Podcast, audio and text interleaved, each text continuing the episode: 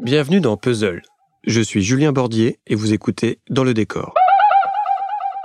Attention, éloignez les oreilles innocentes des enceintes. En cette semaine estivale, l'équipe de Puzzle se penche sur la bagatelle, la bricole, le calibistri, la carambole, la chose, l'ouvrage, les galipettes, la baisse, bref, en un mot comme en mille, cette semaine, Puzzle se penche sur le sexe.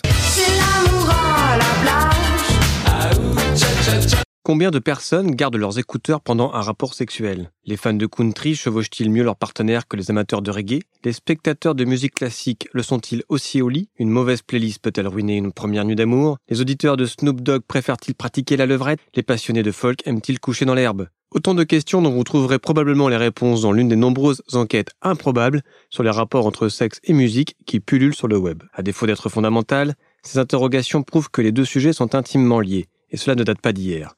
Comme aurait pu le dire Rocco Siffredi, le sexe, c'est comme la musique, c'est une question de rythme et de volume.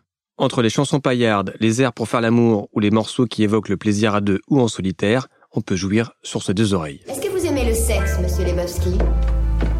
Pardon? Le sexe, je veux dire l'acte physique. Moi qui pensais même vous laisser faire l'amour avec moi. Puis j'avais une énorme envie de sexe. Je vais te faire une surprise, comme tu les aimes. tu peux me remonter ma fermeture éclair? J'ai envie de toi. Oh oui, moi aussi. C'est le sexe. Le sexe à l'état pur. En guise de préliminaire, rendons hommage à Richard Wayne Pennyman, plus connu sous le nom de Little Richard, qui nous a quittés le 9 mai dernier.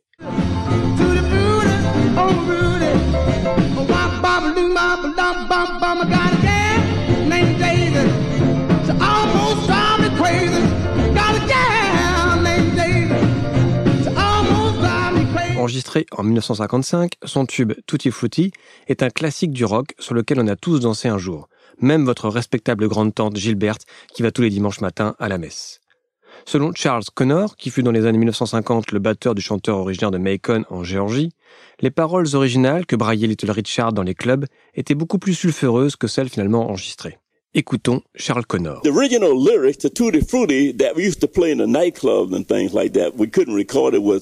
Tutti Frutti, good booty. If it's tight, it's alright. If it's greasy, it makes it so easy. On pourrait traduire ces quelques mots par tutti frutti, bon fessier, si c'est serré, c'est ok, si c'est graissé, ça rend les choses plus faciles. On imagine mal votre tante Gilberte, et encore moins l'Amérique des années 50, se balancer au rythme d'une chanson aux références homosexuelles aussi salaces qu'explicites. L'histoire est-elle vraie? Franchement, elle est plausible. Vous connaissez la célèbre réplique du western L'homme qui tua Liberty Valance On est dans l'Ouest ici. Quand la légende dépasse la réalité, alors on publie la légende. Little Richard est l'un des pionniers du rock and roll. Musique de la libération de la jeunesse et du rapprochement des corps, le rock a pour moteur le sexe. D'ailleurs, son histoire peut s'analyser à travers une grille de lecture sexuelle. Des mouvements du bassin d'Elvis Presley, surnommé The Pelvis, aux allusions sévèrement burnées des refrains des Australiens d'ici, ce n'est pas pour rien que le rock a été baptisé la musique du diable.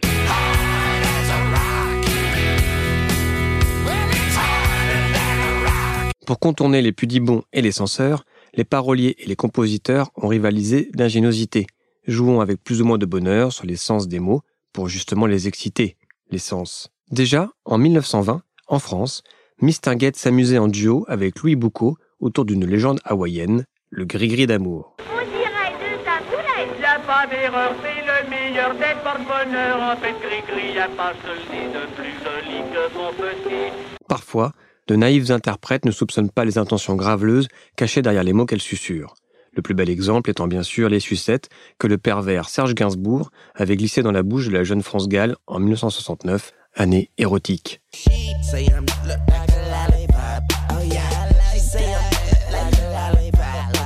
En revanche, quand le rappeur Lil Wayne raconte qu'elle le lèche comme une sucette dans son morceau Lollipop, vous pouvez être sûr que le message n'est pas sponsorisé par le syndicat des fabricants de sucreries.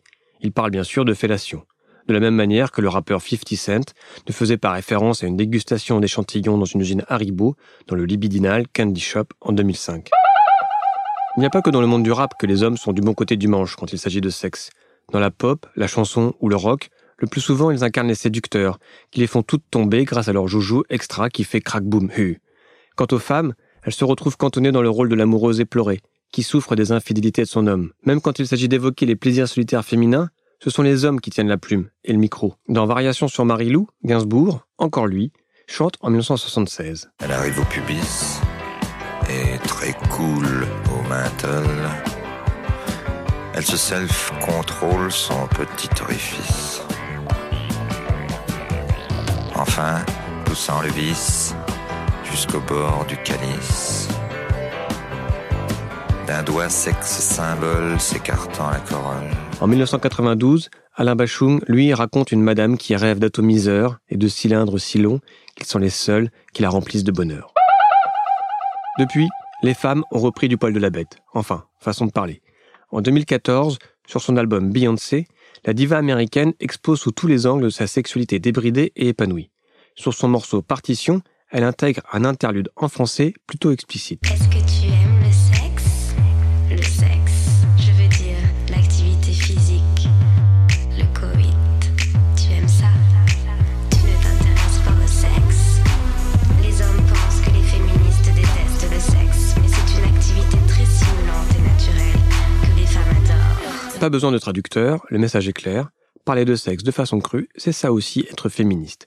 Beyoncé, Simone de Beauvoir, même combat.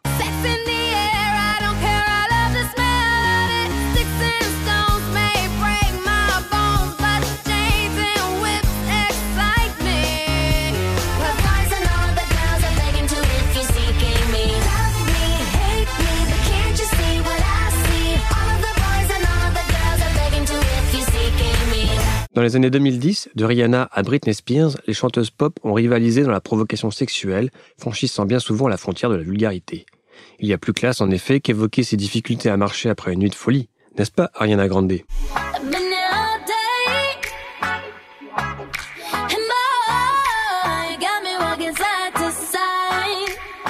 Dans une Amérique pudibonde où le moindre fuck est banni des antennes de télévision, cela tient de la schizophrénie. Et la poésie, bordel? La poésie, elle habite chez Colette Renard, dans Les Nuits d'une demoiselle, enregistrée en 1963. Quand doucement tombe la nuit, je me fais sucer la friandise, je me fais caresser le gardon, je me fais empeser la chemise, je me fais picorer le bonbon, je me fais frotter la péninsule, je me fais béliner le joyau. Un morceau coquin, écrit par un homme, Guy Breton, qui pour la petite histoire a été directeur de FIP de 1991 à 1994. En 2014, Jeanne Charal s'était amusée à prolonger les délices nocturnes de Colette Renard dans le XXIe siècle. Écoutons-la. Je me fais liquer le profil, je me fais bloquer le code PIN, je me fais vibrer le sans-fil, je me fais bugger la machine, je me fais exporter je me fais démonter le bureau, je me fais appuyer la touche je me fais exploser le réseau. En France aussi, les chanteuses se réapproprient les mots du sexe. Juliette Armanet invente une réponse féminine et en français au I Feel It Coming de The Weeknd, au passage un des artistes qui selon une récente étude est le plus écouté pendant les ébats amoureux. Les jeunes formations n'ont plus froid aux yeux et n'hésitent pas à appeler un chat une chatte. C'est le cas de Bagarre avec Diamant qui célèbre la masturbation féminine ou de Thérapie Taxi et son torride Bébé la nuit. Les filles ont décidé de prendre les choses en main.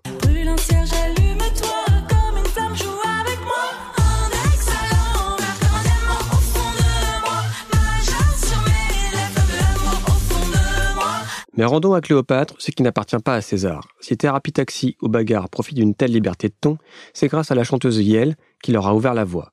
D'abord avec Je veux te voir, dans lequel elle taillait un mini-shirt à la misogynie du groupe de rap TTC.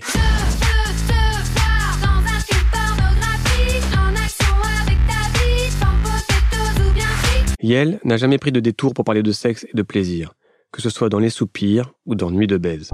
J'aime assez tout ton corps à la force de ma bouche. Le dessin de mes lèvres partira sous la douche. Alors qu'elle sort un nouvel album à la rentrée, la chanteuse Julie Budet dévoile les recettes pour faire une bonne chanson sur le sexe. Bah, c'est une chanson qui qui tourne pas autour du pot. En fait, c'est c'est je crois qu'il y a vraiment euh, pour moi ce truc de euh, d'aller droit au but et de justement dire les choses. Alors, pas forcément de manière super euh, crue. L'idée, c'est pas, euh, pas de faire le, la voix d'un, film porno, mais en tout cas de pas, euh, de, ouais, de pas tourner autour du pot et de d'être euh, libre de dire, euh, de, de parler d'une sensation, de parler, euh, ouais, de mettre les mots sur les choses. Messieurs, vous l'avez compris, maintenant que les filles lâchent des textes crus, c'est simple, vous êtes cuits. Demain, vous parlerez sexe et vidéo avec Jackie, euh, pardon, avec Jonathan et Zen. Quant à moi, je vous dis à la semaine prochaine. Ciao